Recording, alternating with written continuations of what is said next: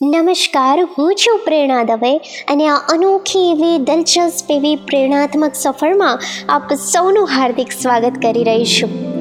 આ વિચારોનું થોડીને કાંઈ નક્કી હોય છે એ તો અડધી રાત્રે સ્ફુરે ને, તો અડધી રાત્રે પણ આપણે લખવા બેસી જવું પડે.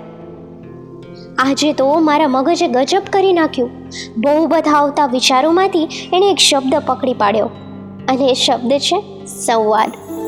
વાત જ્યારે સંવાદની આવે ને, ત્યારે મને સૌથી પહેલાં એવો વિચાર આવે છે કે આપણે ખરેખર સંવાદ કરીએ છીએ ખરા? કેટલો ને ક્યારે? વાતોને તમે સંવાદ કહેશો? સાચું કહું ને તો ના.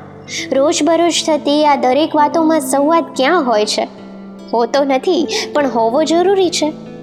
મારા માટે તો સંવાદની પરિભાષા અત્યંત સાહજિક અને સરળ છે. દરેક સંવાદ માટે શબ્દોની જરૂર નથી હોતી ને એવું હું તો દ્રઢપણે માનું છું. તો હવે આ શબ્દો વગરના સંવાદો કેવા હોય એવું તમને થતું હશે ને? તો ચાલો હું તમને કહું.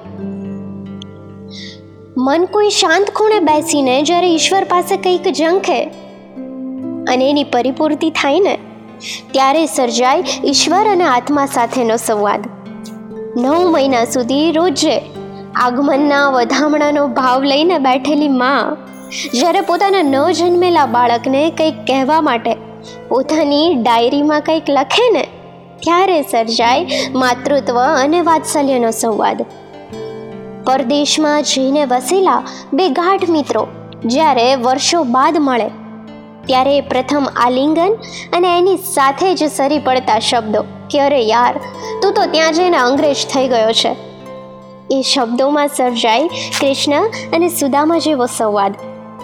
એકાંતની પળોમાં જ્યારે ક્યાંય સુધી દિવાલને તાકી રહેલ આપણે, પોતાની જાતને કંઈક પ્રશ્ન કરીએ કે પછી કેટલાક જવાબો જ પ્રશ્ન અને કેટલાક પ્રશ્ન જ જવાબ બની જાય ને, ત્યારે આપણી જાત અને અસ્તિત્વ સાથે સર્જાય એક સંવાદ. પોતાનું સૌથી વધારે પ્રિય પાત્ર એ સમયે દૂર હોય, જ્યારે આપણે એની સખત જરૂરિયાત છે. ત્યારે અંતરમાંથી નીકળીને સીધા એ વ્યક્તિના હૃદય સુધી પહોંચતા તરંગો એટલે એક પવિત્ર સંવાદ. ખીલતા વૃક્ષે વસંતનો અને દરેકે છેવટે તો ખરી જ જવાનું છે. એવું સમજાવતા ખરી જતા પાન એ પાનખરનો સંવાદ. લગ્નના પંદર વર્ષ બાદ પણ નોકરીએથી આવેલ પતિને હળવેકથી એક રોટલી વધારે પીરસીને શરમાઈને જતી રહેતી પત્ની. એક પ્રસન્ન દાંપત્યનો સંવાદ. દીકરીની અસ્તવ્યસ્ત ફાટી ગયેલ નકશા સમાન પ્રથમ રોટલી અને એને જમીને પિતાના હૃદયમાં ઉદ્ભવતો સંતોષનો ભાવ. એટલે જાણે સ્વયં અન્નપૂર્ણા દેવીની ખુશી સમો સંવાદ. આમ સંવાદ તો ઘણા પ્રકારના હોય છે. ઘોંઘાટ ભરેલી આ દુનિયાની વચ્ચે ખરેખર જો તમને સંવાદ કરવાની તક મળે ને, તો એને ક્યારેય ચૂકતા નહીં. દરેક વ્યક્તિ સંવાદ કરવા સક્ષમ નથી હોતી.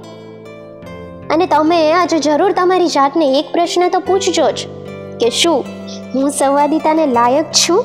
જંખું છું? જવાબ હા આવે ને? તો માનજો કે તમારા જેવું જીવન આજ દિવસ સુધી હજી તો બીજું કોઈ જ નથી. Thank you